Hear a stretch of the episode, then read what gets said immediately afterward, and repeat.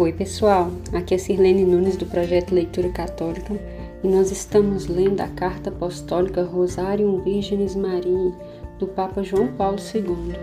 Em nome do Pai, do Filho e do Espírito Santo. Amém. Vinde, Espírito Santo, vinde por meio da poderosa intercessão do Imaculado Coração de Maria, vossa amadíssima esposa. São João Paulo II, rogai por nós. Em nome do Pai, do Filho e do Espírito Santo. Amém. Então, pessoal, hoje nós vamos dar continuidade ao capítulo que estamos falando dos mistérios. Né? A gente está no capítulo 2 e a gente começou lá falando por que que o padre explicando como que o Papa explicando como que eram, se davam os mistérios e o último que ele acrescentou que foi o mistério da luz.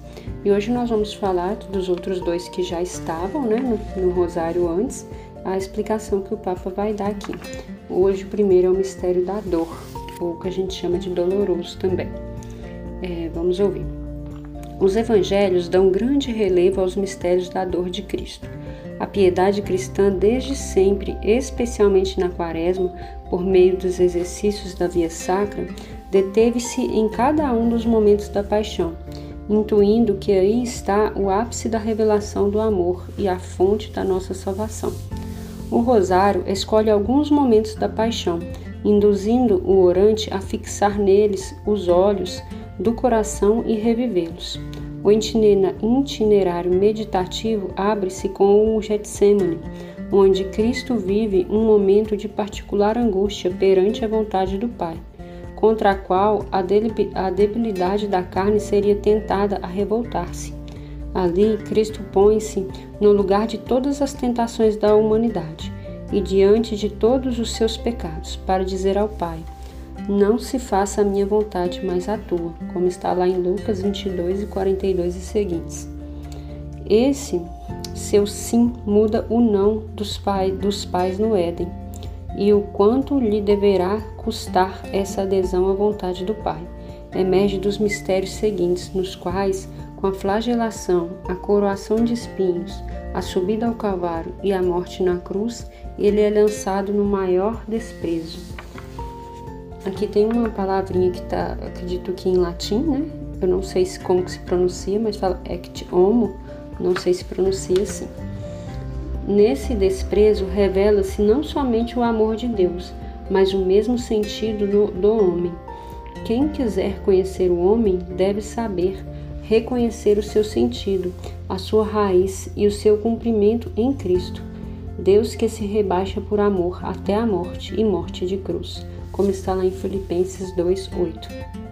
Os mistérios da dor levam o crente a reviver a morte de Jesus, pondo-se aos pés da cruz junto de Maria, para com ela penetrar na profundidade do amor de Deus pelo homem e sentir toda a sua força regeneradora.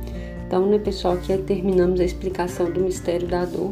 Né, como o Papa bem enfatizou aqui, né, já era uma meditação, já é né, uma meditação desde o início do cristianismo, porque é um momento muito marcante da vida de Cristo, né? A questão da paixão, né, todo o sofrimento. Então a gente tem a Via Sacra também, que pode ser meditada é, na quaresma, mas também em todas as sextas-feiras do ano, né, meditar as dores, as dores de Cristo. Muitos, muitos santos se dedicaram a isso, né?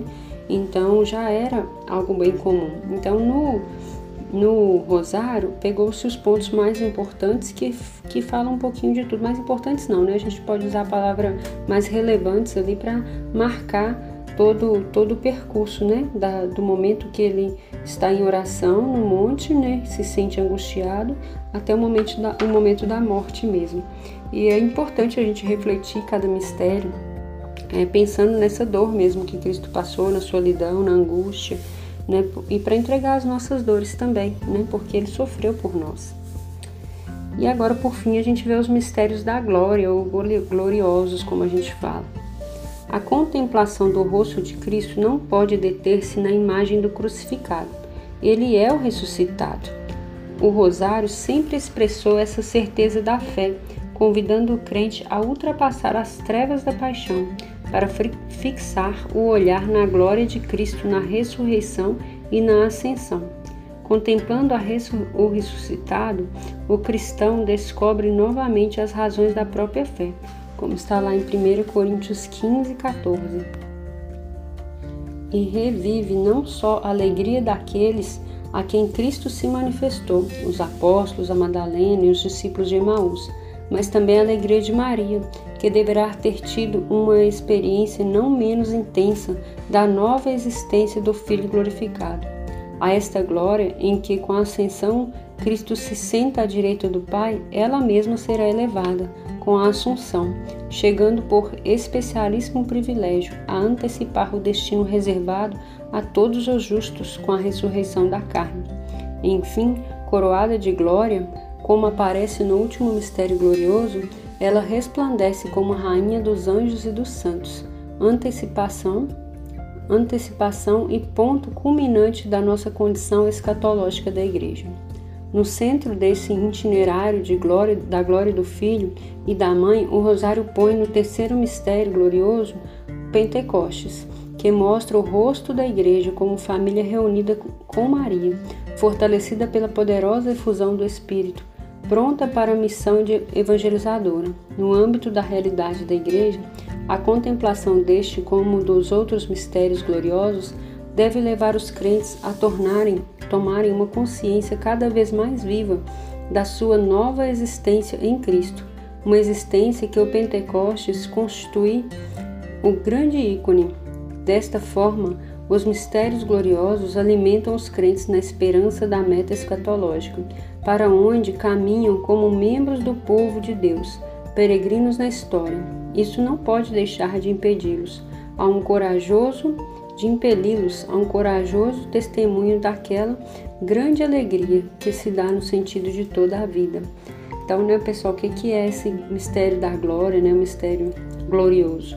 É, a gente vai refletir ali o fechamento do rosário, né, que vai celebrar a alegria da ressurreição, né, a, a, nossa fé ela é baseada na ressurreição. É claro que o que seríamos de nós sem a cruz? Né? Então nós refletimos a cruz, mas nós não podemos tirar os olhos do ressuscitado. E, e a glória de, de Cristo ressuscitado nos enche de fé e de esperança, porque nós desejamos o céu, né? Nosso lugar é o céu. E aqui é uma passagem, né? E essa realidade escatológica que está dizendo aqui é bem isso. Né? A gente vive a nossa vida aqui com a nossa missão de evangelizar, de, de cuidar bem daquilo que Deus nos confiou, né? do templo do Espírito Santo que é o nosso corpo, porque um dia nós estaremos na glória. Esse dia pode ser o dia da nossa morte, que a gente vai é, ter a oportunidade, através do julgamento, de alcançar o céu, ou esse dia pode ser o dia da volta de Cristo, né? Como nós não sabemos nenhum nem outro, é bom que a gente esteja preparado, né? Então, Maria, ela vai passar por esse mistério, sendo coroada como rainha dos anjos dos santos, já como esse exemplo daquilo que nós que desejamos viver, né? Ela foi elevada aos céus em corpo e alma. E o catecismo vai nos ensinar isso, né? Que é, haverá o julgamento final e que ali é, todos é, verão a glória de Deus, todos os justos, né? Verão a glória de Deus. Então a gente tem que preparar para isso, né? Para nossa vida eterna. E aí aqui está trazendo essa, essa realidade dessa esperança que nós devemos ter. Agora a gente tem um subtítulo que fala assim dos mistérios ao mistério o caminho de Maria. Então, dos mistérios no plural né, ao mistério no singular. Os ciclos meditativos propostos no Santo Rosário não são certamente exaustivos, mas apelam ao essencial, introduzindo o espírito no gosto de um conhecimento de Cristo que brota continuamente da fonte límpida do texto evangélico. Cada passagem da vida de Cristo, como é narrada pelos evangelistas, reflete aquele mistério que supera todo o conhecimento. É o mistério do Verbo feito carne, no qual habita corporalmente toda a plenitude da divindade, como está em Colossenses 2:9. Por isso, o catecismo da Igreja Católica insiste tanto nos mistérios de Cristo, lembrando que tudo na vida de Jesus é sinal do seu mistério. O Duc in Altum da, da Igreja no terceiro milênio é medido pela capacidade de os cristãos conhecerem o mistério de Deus, isto é, Cristo no qual estão escondidos todos os tesouros da sabedoria e da ciência, como está em Colossenses 2, 2, 3. A cada batizado é dirigido este voto ardente da carta aos Efésios. que Cristo habite pela fé em vossos corações, de sorte que, arraigados e fundados na caridade, possais compreender o amor de Cristo que excede toda a ciência, para que sejais cheios de toda a plenitude de Deus. Né? Isso está lá em Efésios 3, 17 e 19. O rosário coloca-se a serviço deste ideal, oferecendo o segredo para se abrir mais facilmente a um conhecimento profundo e empenhado de Cristo. Digamos que é o caminho de Maria, é o caminho do exemplo da Virgem de Nazaré, mulher de fé, de silêncio e de escuta. É ao mesmo tempo o caminho de uma devoção mariana animada pela certeza da revelação indivisível que liga Cristo à sua Mãe Santíssima. Os mistérios de Cristo são também, de certo modo, os mistérios de, da Mãe, mesmo quando não está diretamente envolvida, pelo fato de ela viver dele e para ele. Na Ave Maria, proporcionando-nos das palavras do arcanjo Gabriel e de Santa Isabel, sentimos-nos levados a procurar sempre o novo em Maria, em seus braços e no seu coração, no fruto bendito do seu, do seu ventre, como está lá em Lucas 1,42. Então, olha que legal, pessoal, aqui está referindo-se à mãe, né, a Virgem Maria, é, nessa missão, nessa função especial que ela tem dentro dos mistérios. Né? Como diz aqui que os mistérios do, do rosário, eles são é, aquilo que é o essencial, né, que introduz a todo um conhecimento e Maria nesse nessa participação em cada mistério, em cada reflexão, na própria história de Jesus, ela está inteiramente ligada, né? E aí ele vai falar que o rosário ele é ele é como que oferece um segredo, né, para que a gente possa é, vivenciar a vida de Cristo com o caminho que Nossa Senhora nos apresenta porque ela vivenciou tudo aquilo. E aí fecha falando da parte da Ave Maria, né, que o anjo Gabriel, usando as palavras do anjo Gabriel e também de Santa Isabel, quando nós clamamos que seja bendito o fruto do ventre de Maria. Né? Então é muito bonito esse percurso de oração que a gente consegue fazer é, na presença da, da mãe. E também nesse trechinho que nós lemos, eu acho que não, não podemos deixar de comentar, é que a, o que se espera, né? uh, das pessoas do terceiro milênio, que já somos nós, como eu disse, o Papa escreveu em 2002 esse documento, né? É, que todos os batizados, né? Po possam buscar ardentemente viver o que está falando lá em Efésios, né? É, viver pela fé, né? Fundados na caridade e reconhecer e compreender o amor de Cristo que parece fácil falar, né, mas é algo tão grandioso. Se a gente parar para pensar assim, minimamente na na entrega de Cristo, né, na obediência ao Pai, é, é algo muito grandioso, é algo que vai muito além das nossas é, forças de acreditar. A gente não conseguiria nem pensar em se colocar no lugar de Cristo, né? Provavelmente desistiríamos nos primeiros momentos de tribulação, de perseguição. Então é muito grande essa, essa compreensão, é algo muito grandioso. Agora tem um subtítulo que é Mistério de Cristo, Mistério do Homem.